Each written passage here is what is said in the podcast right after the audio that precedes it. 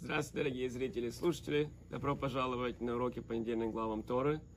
Сегодняшняя лекция посвящена двум недельным главам. И они вместе довольно-таки короткие. Одна глава всего лишь 40 предложений, другая 30. То есть, хоть их и две, но они сравнительно короткие. И они очень важны. Чем они важны? Всегда Тора, когда э, говорит с нами, она как бы обращается к нам, то есть говорит с нами Всевышний. Каждый раз, когда мы читаем недельную главу, каждый очень часто может найти что-то для себя. Эти две недельные главы именно говорят с нашим поколением. Рассказывают от имени Веленского Гаона, что в последнем пятикнижии, из пятикнижия есть 10, на самом деле 11, но если считать эти две главы за одну, 10 частей. И тысячелетие делится на 10 веков. Мы живем сейчас, слава Богу, в шестом тысячелетии. У нас сейчас 5783 год подходит к концу. У нас осталось меньше двух недель. Значит, мы сейчас находимся в конце, уже ближе к концу этого шестого тысячелетия. И наш век, то есть еврейский век, соответствует недельным главам Нецавим Ваейлах. То есть тот еврейский век, котором мы находимся, по мнению Веленского Гаона, это именно главы на Царим Ваейлах. Я, чтобы перейти на более привык, календарь, к которому мы более привыкшие, этот еврейский век, это еврейское э, столетие начинается с 1940 года. То есть мы сейчас живем, тысячи, у нас 1803 год. Если по обычному календарю, этот век начинался с 1940 года. То есть, вот эта страшная Вторая мировая война, практически это начало нашего еврейского века. Кстати, недавно было 1 сентября. И действительно, в этих недельных главах написаны страшные наказания, которые будут у еврейского народа. Написано, что вся земля будет полностью разрушена. Другие народы будут даже задавать вопросы – то есть эти главы именно говорят с нами, потом в этих главах наоборот написано очень приятные новости, и этот урок в основном будет посвящен именно этим моментам. Однако, знаете, чтобы немножко э, разрядить атмосферу, не, не настолько серьезно, я хочу начать с истории. Я хочу начать, начать урок с истории, которая тоже, вы увидите, она соединена с недельными главами и с Рошашаном. Историю я услышим на прошлой неделе. Замечательная история. Она случилась в Израиле. Э, некоторые подробности этой истории, момента я не знаю. Если кто-то из моих э, зрителей слушателей, может, вы где-то слышали, мне было бы интересно узнать. В любом случае, э, жил молодой человек где-то в Израиле. И он, чем он зарабатывал, как говорится, на хлеб с маслом, он воровал машины. Угонял машины. То есть он, ему иногда там заказ делали, на какую машину, иногда просто. Он умел взломать как бы дверь мягко, потом он умел завести, соответственно, эту машину и угонял машину, и так, знаете.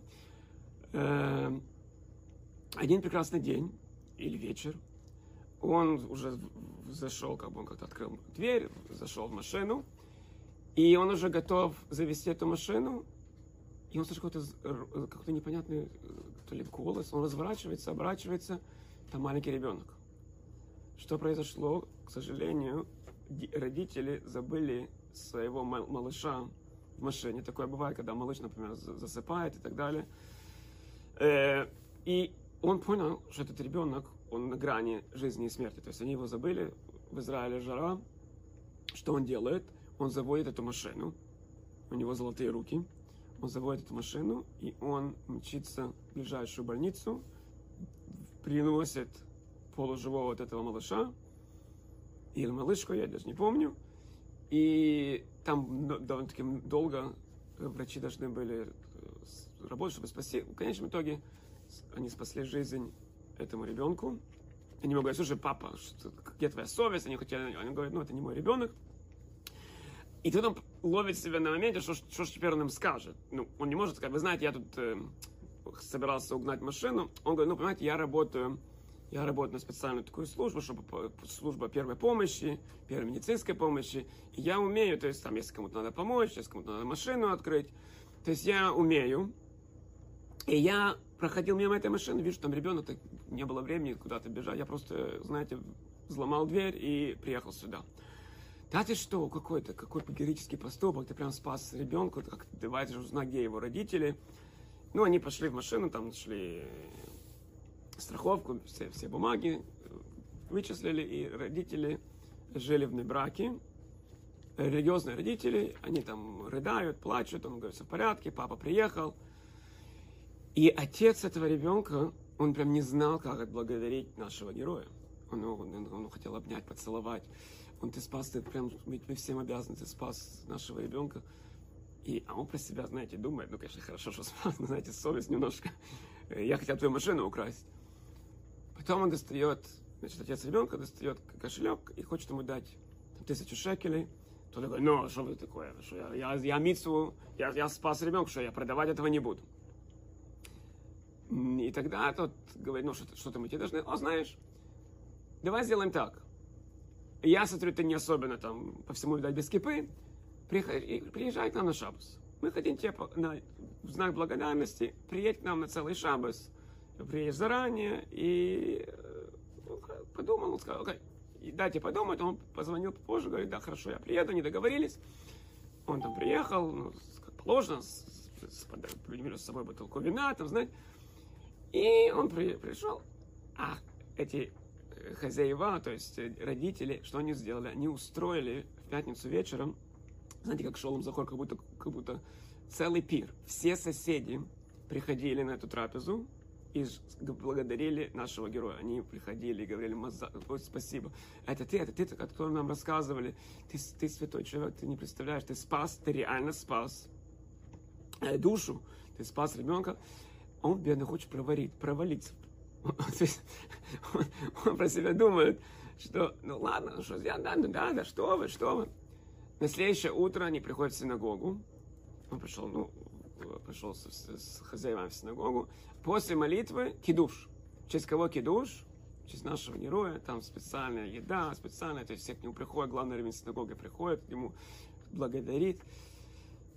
И напоследок они ему сказали, вот эти родители ребенка, знаешь, тут в городе живет большой Рожешива, там не написано в этой истории, не написано, кто он был. Э, знаешь, я хочу провести тебя напоследок, давай я тебя отведу к этому Рожешиве, большой садик, пусть он тебе даст еще и броху. Хорошо. И они пришли к нему, и Рожешива уже слышал эту историю, э, ты, ты герой и так далее. И тут наш герой говорит, знаете, вы все уйдите, я хочу с Рашишева один на один переговорить. И он Рашишеве говорит, Рэб, Рэб, спокойно, спокойно, дайте я вам расскажу. И он рассказал всю историю, что на самом деле он ворует машину. Это то, чем он занимается. И он на самом деле хотел угнать эту машину. Ну, понятно, что если он слышал маленького ребенка, слушай, э, все-таки еврейская душа. И так, ребят, что, что вы все делаете, что мне теперь делать? И тут Рашишева сказал очень интересную вещь. Он сказал, смотри, как интересно. Я, вот я уже Шева, у меня есть ученики, я всю жизнь Тору преподаю. За всю свою жизнь у меня никогда не было возможности спасти человека. Бог никогда, если у меня была бы такая возможность, наверное, бы я спас. Но Бог, Ашем, никогда не дал мне возможность спас, спасти кого-то. Тебе почему-то Всевышний дал эту возможность. Да, скорее всего, любой человек бы это сделал, может быть, но именно тебе дал Всевышний возможность спасти еврейского ребенка. Я уверен, что у тебя есть какие-то большие заслуги перед Всевышним. Если Всевышний дает, э, есть мечта, э, от митцва идет митцва, от греха к греху, тебе Бог почему-то именно дал эту возможность, если у тебя есть какие-то заслуги, я просто не знаю, какие, Ребя, какие у меня заслуги. Я, от Торы я очень далек, и видя, как я зарабатываю на, на хлеб с маслом, не, давай подумаем, что-то у тебя должно быть хорошее, что-то у тебя должно быть особое. И он думает, думает, а потом улыбнулся. И говорит, знаете, вы только не, не, не, не, не пугайтесь. Я, как я работаю? Я, когда я захожу в машину, так перед тем, как ее угнать, я проверяю, какая у них страховка. Там обычно в машине лежит страховка. И у разных, знаете, если там дешевая страховка, обычно дешевая страховка не покрывает, если с машиной что-то происходит. Если машину украли, угнали. Дешевая страховка обычно только покрывает наоборот, если вы в кого-то врезались. И я обычно эту машину тогда не трогаю. Жалко, люди, они потеряют машину. Если дорогая, хорошая страховка, без проблем. Какая разница, они со мной деньги обратно получат. Так, само собой разумеется, это тоже называется воровство, ни в коем случае это не, не оправдывает, ни в коем случае. Страховое агентство тоже, это, это люди, правильно? Но Рашива сказал, скорее всего, опять-таки, я не Бог, но это твоя заслуга. Твоя заслуга, что даже когда ты воруешь машины, ты делаешь это сердцем. И, наверное, поэтому тебе Всевышний именно, поскольку твоя мецва, когда я говорю мецва, это в кавычках мецва, но твоя как бы мецва, наверное, вот с машинами была связана, наверное, поэтому Ашем тебе дал такую возможность сделать такую огромную мецву, спасти ребенка. И надо ли говорить, потихоньку-потихоньку этот человек вернулся к религии, приблизился к Торе, и изменил, соответственно, он изменил свою работу. И вот такая вот история. А я, я понимаю, что некоторые моменты этой истории как бы пропущены, упущены. Если кто-то, может быть, ну, у нас много слушателей, зрителей из Израиля, может, они где-то слышали. Почему я все это рассказываю историю? В этой истории мы видим очень интересный момент. Наша недельная глава начинается, что все вы стоите сегодня перед Господом Богом. Наша недельная глава Мицавим начинается, все вы стоите перед Господом Богом вашим, и потом перечисляется. Старейшины ваши, надзиратели ваши, все израильтяне. Потом начинается, знаете, новое предложение. Малолетки ваши, жены ваши, пришельцы. И потом написано секущие дрова, водочерпи, это уже рабы. Так, в еврейском народе есть разные люди. Есть великие люди, есть не совсем великие люди. То, что, то с чего наша недельная глава и начинается. И потом написано, что все вы заключаете сейчас союз со Всевышним. Все мы заключили союз со Всевышним, это было более 1300 лет назад. Любой еврей, на каком бы уровне, где бы он ни находился, иногда это по его вине, иногда это не по его вине. Иногда это было его выбор, его выбор, иногда нет. Всевышний мы со всеми, Всевышний со всеми заключил договор мы дети, все мы можем спокойно и четко сказать Авину Малкейну, через полторы недели мы будем говорить со Всевышним, как с нашим отцом. Более того, написано в недельной главе, ближе к концу недельной главы Ницавим, что Бог сказал, где бы вы ни находились, я напоминаю, это недельная глава, это наше столетие, еврейское столетие, то есть мы в нем сейчас находимся – где бы вы ни будете находиться, это после Галута, после изгнания, после всех страшных вещей, которые, кстати, в нашей недельной главе не упомянуты, там написано, даже если ты будешь, даже если ты будешь на краю неба, я оттуда тебя найду, я тебя приведу в Израиль. Вот это выражение на, на краю неба, обычно говорят на краю земли. Там написано «Алкцей Ашамаем». Шамаем – это небеса. Почему написано на, на краю земли, не на краю земли, а на краю неба? Небо – это намек на небесные вещи. Земля, соответственно, земные вещи. У нас у всех есть физические, материальные, материальная наша жизнь, где мы находимся, что мы, что мы кушаем, где мы спим. И у каждого еврея, соответственно, не только у еврея, любого человека есть что-то немножко духовное. На то мы и люди, все-таки мы не обезьяны, что-то у человека есть что-то духовное. И небо – это символ чего-то духовного. Так Всевышний говорит, даже если ты находишься к цей хашамаем, твое небо, ты на краю неба, ты очень-очень-очень далек от Торы, далек от чего-то святого, далек... Не, бывают евреи, которые, то, что называется, все, что у них еврейское, то, что не знают, что они евреи. Бывает, что они даже и не знают, что они евреи. Но бывает, что есть такое выражение еврея в душе и так далее. Я не говорю, что это правильно и хорошо. Но хотя бы даже если человек будет находиться так далеко от всего на краю неба, Всевышний тебя оттуда, как любящий отец, найдет и вернется. И то, что мы сейчас воочию видим в мире, сколько есть сотен и тысячи людей, которые возвращаются, действительно возвращаются к Торе, возвращаются к религии, которые и, и, и морально, и духовно, и физически возвращаются. К сожалению, есть еще очень многие миллионы, которые все еще в процессе ожидания. Но где бы человек ни находился, на краю неба Всевышний его найдет. Более того, в этой недельной главе написано интересное митсва. Написано «это митсва». Написано «киамитсва азоз», написано, что это митсва. Она не очень сложная, не, не какая-то особая, она не на небесах, чтобы сказать, что кто там заберется на небеса. О какой митсве мы говорим? Интересно, что в Торе прямым текстом там написано «ибо это митсва». Киамитсва азойс. Так есть, одно мнение есть, что это говорится про любую митсу. И подразумевается митсва. Что митсвы на самом деле не такие сложные, не, не пугайтесь. Но есть два классических объяснения. Одно, что это говорится про изучение Торы, что Тора это не такая сложная вещь, все могут учить Тору. Есть, которые говорят, что это митсва, это возвращение к Богу. Есть чува, некоторые говорят, что это, это именно митсва, некоторые говорят, что это просто обязанность, даже не митсва, это просто человек, само собой разумеется, должен вернуться к Богу. Сейчас, кстати, начинается сезон, мы находимся меньше двух недель перед Рошашана. Надо не ждать последнего момента. Рошашана это действительно судный день, когда нам будет, нам будет решено, у нас будет решено, кто будет жить, кто не будет жить. Это просто физически и, и, и духовно. Просто я должен это сказать, я просто буквально несколько часов назад услышал, что человек, довольно-таки молодой человек, утонул. Просто утонул. То есть, значит, в прошлый Рошашону он, я, он, не, конечно, ничего не знал, но вот той молитве, там есть молитва, кто утонет, кто, кто сгорит. В прошлый Рошашону было решено, что не про сказано, он утонет.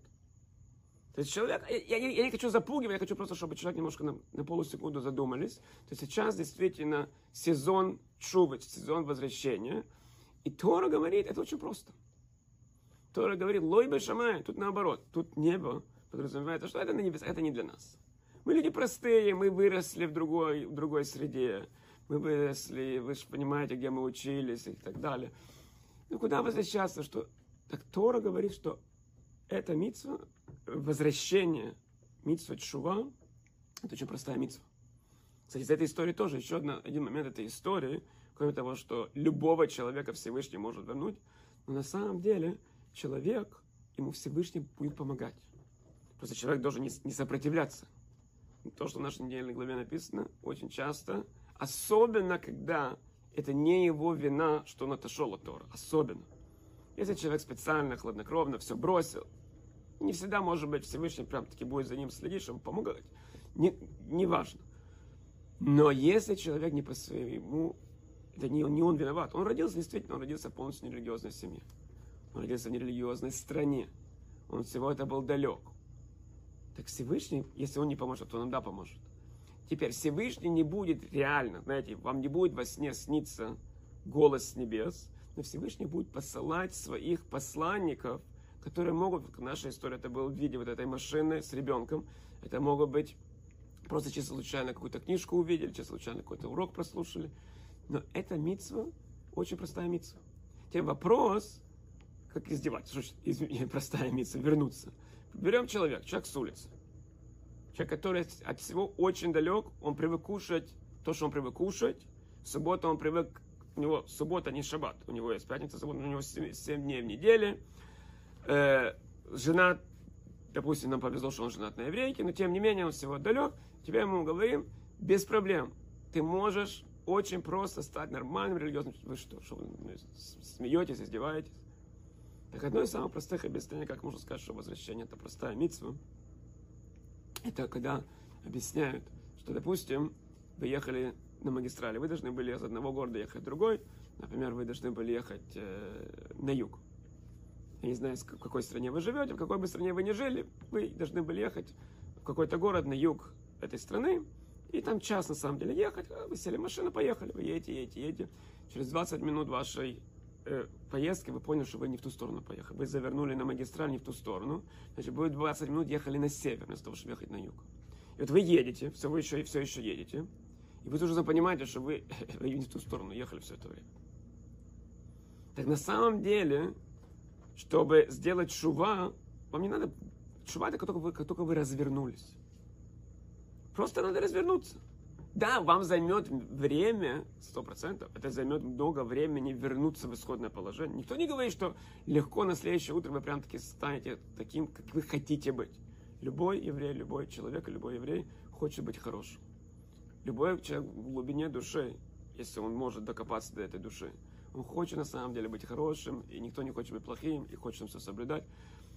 Но чтобы достичь вот этого уровня, где, там, где он хочет быть, кстати, если человек уже, да, считает себя религиозным, он года может сказать, я уже шамеш шаббат, я уже все соблюдаю, все соблюдаю, я уверен, у него еще очень-очень много есть, где делать шува, где еще улучшиться.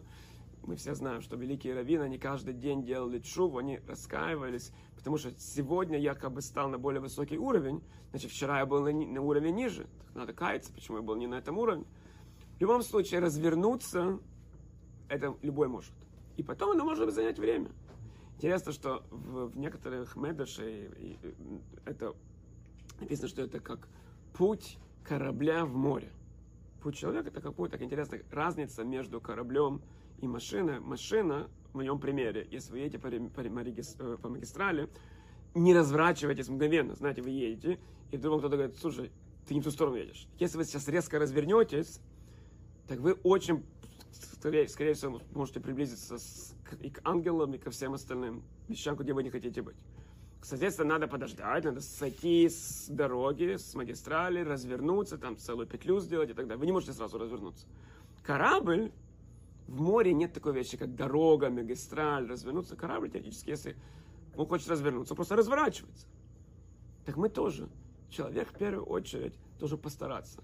Более того, возможно ситуация когда человек, он знает, что он не туда едет, но не может развернуться. Он привык. Тяжело. И приводится в нашей недельной главе, что это легкая митцва. Чем же она легкая? Бепихо, белововха, ласойса. Это на, на устах твоих, во рту твоем, белововха в сердце твоем, сделать это. Интересно вот этот порядок. Уста, сердце, сделать так иногда даже человек не чувствует это. То есть я знаю, есть одно дело, что я знаю, другое дело, что я чувствую. Это две разные вещи. Умные люди говорят, что между умом и сердцем очень-очень большое расстояние. Очень часто мой ум говорит и понимает, что я должен что-то сделать, но не хочется. Человек, человек понимает, что завтра надо утром проснуться, я религиозный человек, но как это можно молиться так, как я молюсь? За, за пять минут Шахрис от, отмолился, потом побежал на работу. Все, завтра я хочу проснуться в 7 утра, полчасика еще поучиться перед молитвой, еще может в микву сходить. И, то есть он понимает. На следующее утро человек просыпается все так же плохо и так далее, настроение плохое, тут еще жена, тут еще дети. Так интересно, если человек хотя бы скажет, да, я хочу, это уже первый шаг в правильном направлении. Некоторые еще до этого не дошли так хотя бы реши, скажи, я хочу. Более того, Раби Миллер, Сахрон Броха, великий раввин Раби Вигда Миллер говорил, что даже если ты действительно, ты как бы сам себя обманываешь немножко. Ты говоришь, я хочу делать это, это. Ты на самом деле не хочешь. Но я хочу хотеть. Есть такое выражение на арамейском рава де рава. Желание хотеть. Что желание хотеть? Потому что на самом деле я даже не хочу. Я не хочу. Но хотелось бы хотеть хотя бы. То есть человек понимает, что надо вообще, ну, как-то еврею свинину кушать как-то нехорошо. Я скажу, я привык, оно вкусно. Но я хочу захотеть перейти на кашрут. Уже это правильный, правильный шаг. То есть, конечно, есть разные уровни, но Тора говорит, что это легко. Человек хотя бы скажет, потом он начнет чувствовать, потом он начнет делать, он уже на правильном пути. Интересно, что есть гемора, причем это логическая гемора если парень приходит к девушке и говорит, знаешь, я хочу, чтобы ты была моей женой, но с одним условием, что я праведник. Может быть, вы слушали какие-то мои уроки, я уже это упоминал, это знаменитая гемора, везде цитируют.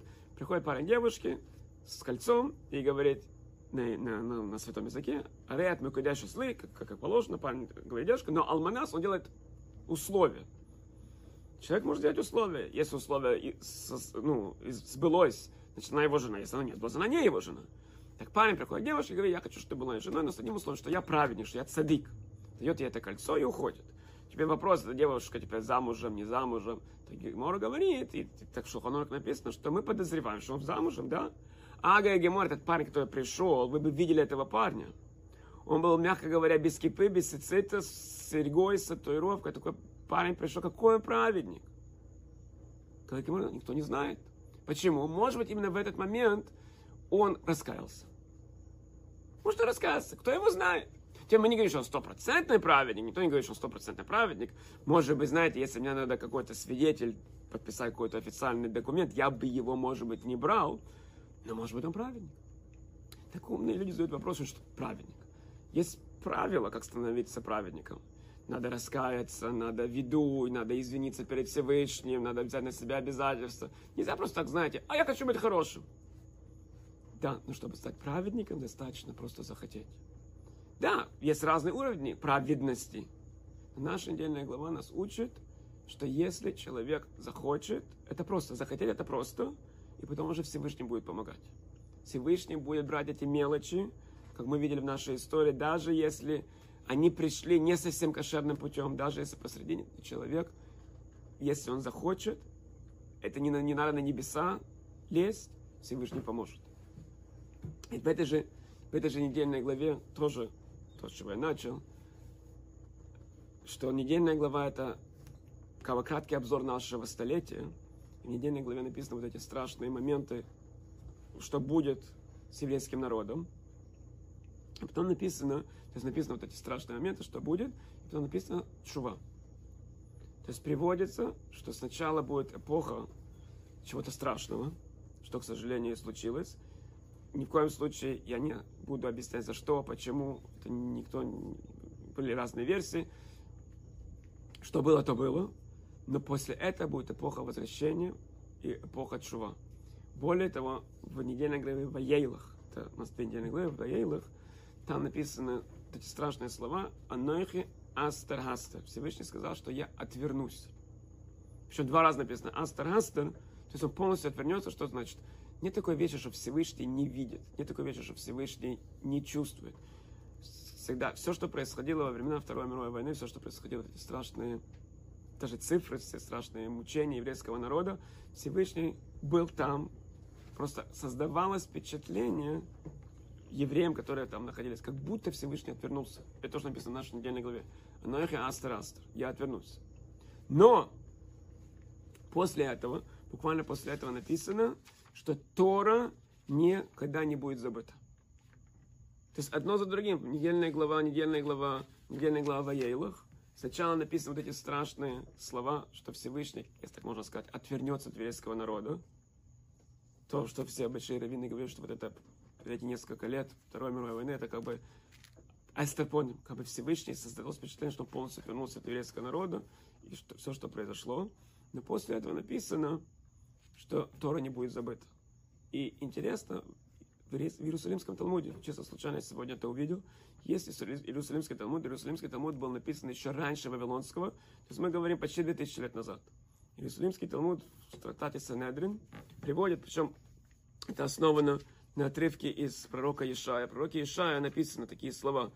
«И буду», там написано, сначала написано, э, что споткнутся немногие, упадут, и разобьются, и запутаются, и будут пойманы. Здесь написано что-то страшное. Сначала еврейский народ будет плохо, плохо, плохо, и потом сразу написано «Сохрани свидетельство, запечатай Тору в среде учеников моих». Так Иерусалимский Талмуд говорит, что это намек на то, что написано в нашей недельной главе. Что сначала, да, сначала написано, что будет что-то страшное. Кстати, все это страшное написано, что евреи, мы не знаем почему, но это было заслужено, это не просто так. И почему-то Всевышний решил, что для нас это самое лучшее. Мы не знаем почему. Есть Всевышний решил, что для нас это самое лучшее. Кстати, я назван, да, там, э, я сам, я зовут Давид, я назван сейчас своего деда, дедушка мой, который погиб во время Второй мировой войны. То есть далеко ходить не надо. Но почему-то Всевышний решил, что для еврейского народа это искупление, вот это то, что надо было произойти. И потом сохрани Тору мою, и действительно посмотрите сейчас, за последние 80 лет, то есть после, после Второй мировой войны 70 лет, насколько действительно, сколько действительно много открылось ешив, сколько действительно, например, Дафьойме, сколько евреев заканчивают весь Талмуд. Да, конечно, это не сравнить с тем, как евреи были времена учили Талмуд. Наши, да, все говорят, что наши раввины, к сожалению, не на уровне бывших, былых раввинов. Но сколько есть, есть десятки тысяч людей, которые заканчивают Талмуд, никогда такого не было. Просто страницу в день, причем можно такую, можно ArtScroll купить, можно на иврите, можно на английском, есть уроки на русском языке по Талмуду. Люди заканчивают Талмуд. Те люди, которые не заканчивают Мишнайс. Сколько всего, сколько ешив. Барух Хашем. То есть то, что в нашей недельной главе написано, и там написано, что вы вернетесь. И тут я хочу подчеркнуть очень важный момент. Всевышний пообещал, что Машех придет. Да, опять нам уже говорили, мы уже там ждем, все. Написано, очень-очень много пророчеств, что Всевышний обещал, что Машех придет. Вы же сами понимаете, что Всевышний, обещание Всевышнего, это все-таки обещание Всевышнего. Написано, что Машех придет, если евреи раскаются. Так что теперь делать, если евреи не хотят каяться? Евреи занимаются глупостями. Так Всевышнему придется нас немножко, нам помочь раскаяться. И Равалхонан Вассерман, ученик Хабацхайма, который трагически погиб во время Второй мировой войны, он скажет то, что будет происходить. Если люди не захотят по-хорошему, Всевышнему придется по-плохому, не дай Бог. Но хочешь, не хочешь, все равно человек должен будет раскаяться и прийти к Всевышнему. В нашей недельной главе написано очень интересно, что после того, как к тебе придут благословление и проклятие, и ты вернешься. Наша недельная глава это продолжение предыдущей недели, главы. Предыдущей недельной главе там 98 проклятий, там страшные проклятия, 98 проклятий. Приходит наша недельная глава Ницавим, говорит, о, после того, как на тебя пойдут благословения, браха, выклала, и ты вернешься всем сердцем твоим к Всевышнему. Так я понимаю, не дай Бог, когда проклятие, когда человеку плохо, часто бывает, что, к сожалению, печально, что настолько надо было ждать. Люди иногда, когда они болеют, они начинают вспоминать, они начинают вспоминать свои грехи, исправлять их. Это тоже чува. Но когда браха, так иногда люди, когда у них очень действительно все хорошо, они тоже могут приблизиться к Всевышнему. Человеку что-то повезло. Человек понял наконец-то, что слава Богу, смотрите, у меня семья, у меня дети, у меня работа. У меня, если у кого-то этого нет, у него что-то другое. У каждого есть чем, за что поблагодарить Всевышнего. Так счастлив тот, кто приближается к Всевышнему не путем, не дай Бог, когда нам что-то, что болит, что-то плохо, что-то мне не хватает, ну, надо, надо Всевышнему позвонить, попросить, когда наоборот нам хорошо. И чисто случайно, очень много случайностей, да, мне на днях показал кто-то, Рабовик Демир, там отрывок из э, его уроков, тот же Рабовик Демир пишет, что там прям так и написано, что сейчас остается две недели до Рошашона, он давал урок по всему, видать, как, вот прям как сейчас у нас мы находимся с вами. И что же можно сделать? Мало времени остается. Так он рекомендует 30 секунд, посвятить 30 секунд, поблагодарить Всевышнего за то, что он нам дал. Я уже давал про это урок, я знаю. Человек, если подумает, сконцентрироваться, забудьте о всех ваших недугах, проблемах. Я не буду их перечислять. У каждого, к сожалению, все мы люди, у него тут плохо, там плохо, здесь болит, здесь болит. Неважно.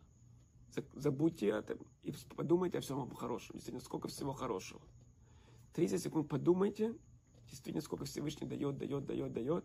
Вы приблизитесь ко Всевышнему.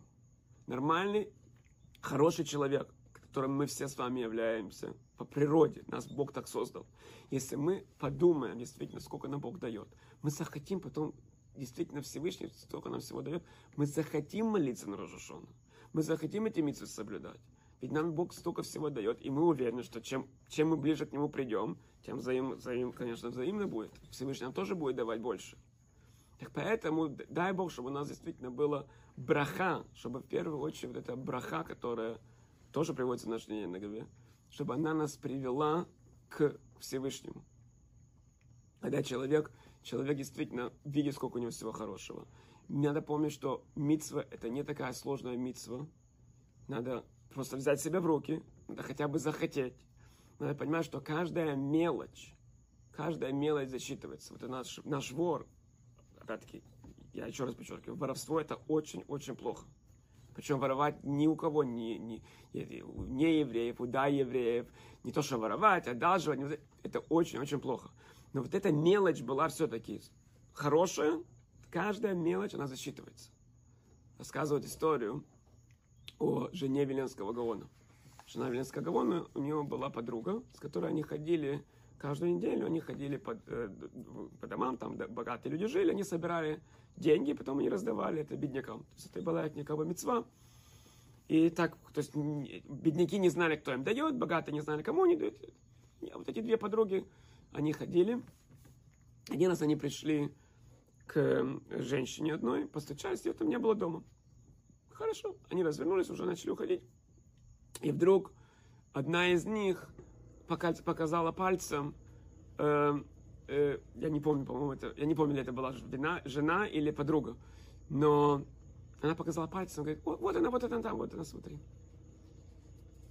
Хорошо, все, конец истории.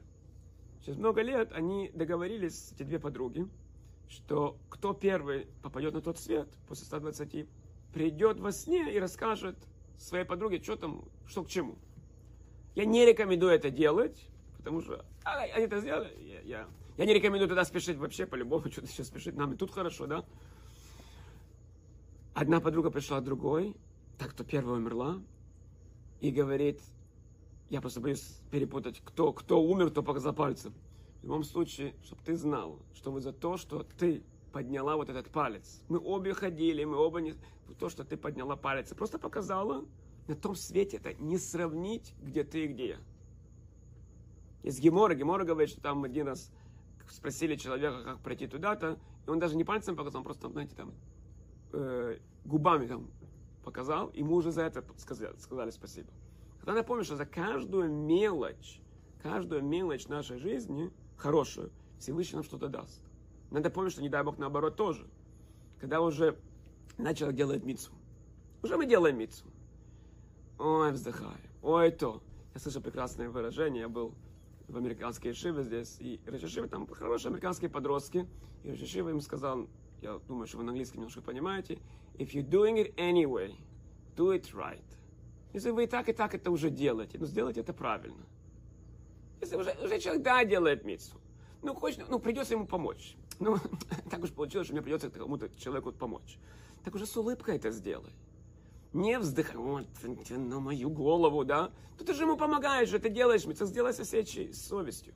Ты уже, да, молишься, Шахарис. Ты уже, да, говоришь броху. Ты уже, да, на субботней трапезе. Так уже сделай по полной программе, сделай хорошо.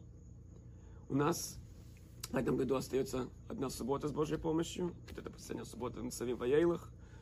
Э, после этой субботы даже ашкенадские евреи уже начинают слегка говорить. То есть мы выходим, товарищи, даст Бог, на финишную прямую. Э, следующий урок, скорее всего, будет посвящен уже Роша Шана. Я желаю, чтобы все наши э, зрители, и родственники, и все, кто, все весь еврейский народ действительно удостоится чтобы действительно приблизиться к Всевышнему, чтобы все мы были записаны в книгу жизни, в книгу праведных, и чтобы действительно мы удостоились, чтобы увидеть, как действительно воочию сбудется то, что нам Бог пообещал, что у нас с края, с края неба, с края земли, мы все вернемся в Израиль. Большое спасибо за внимание, всего хорошего.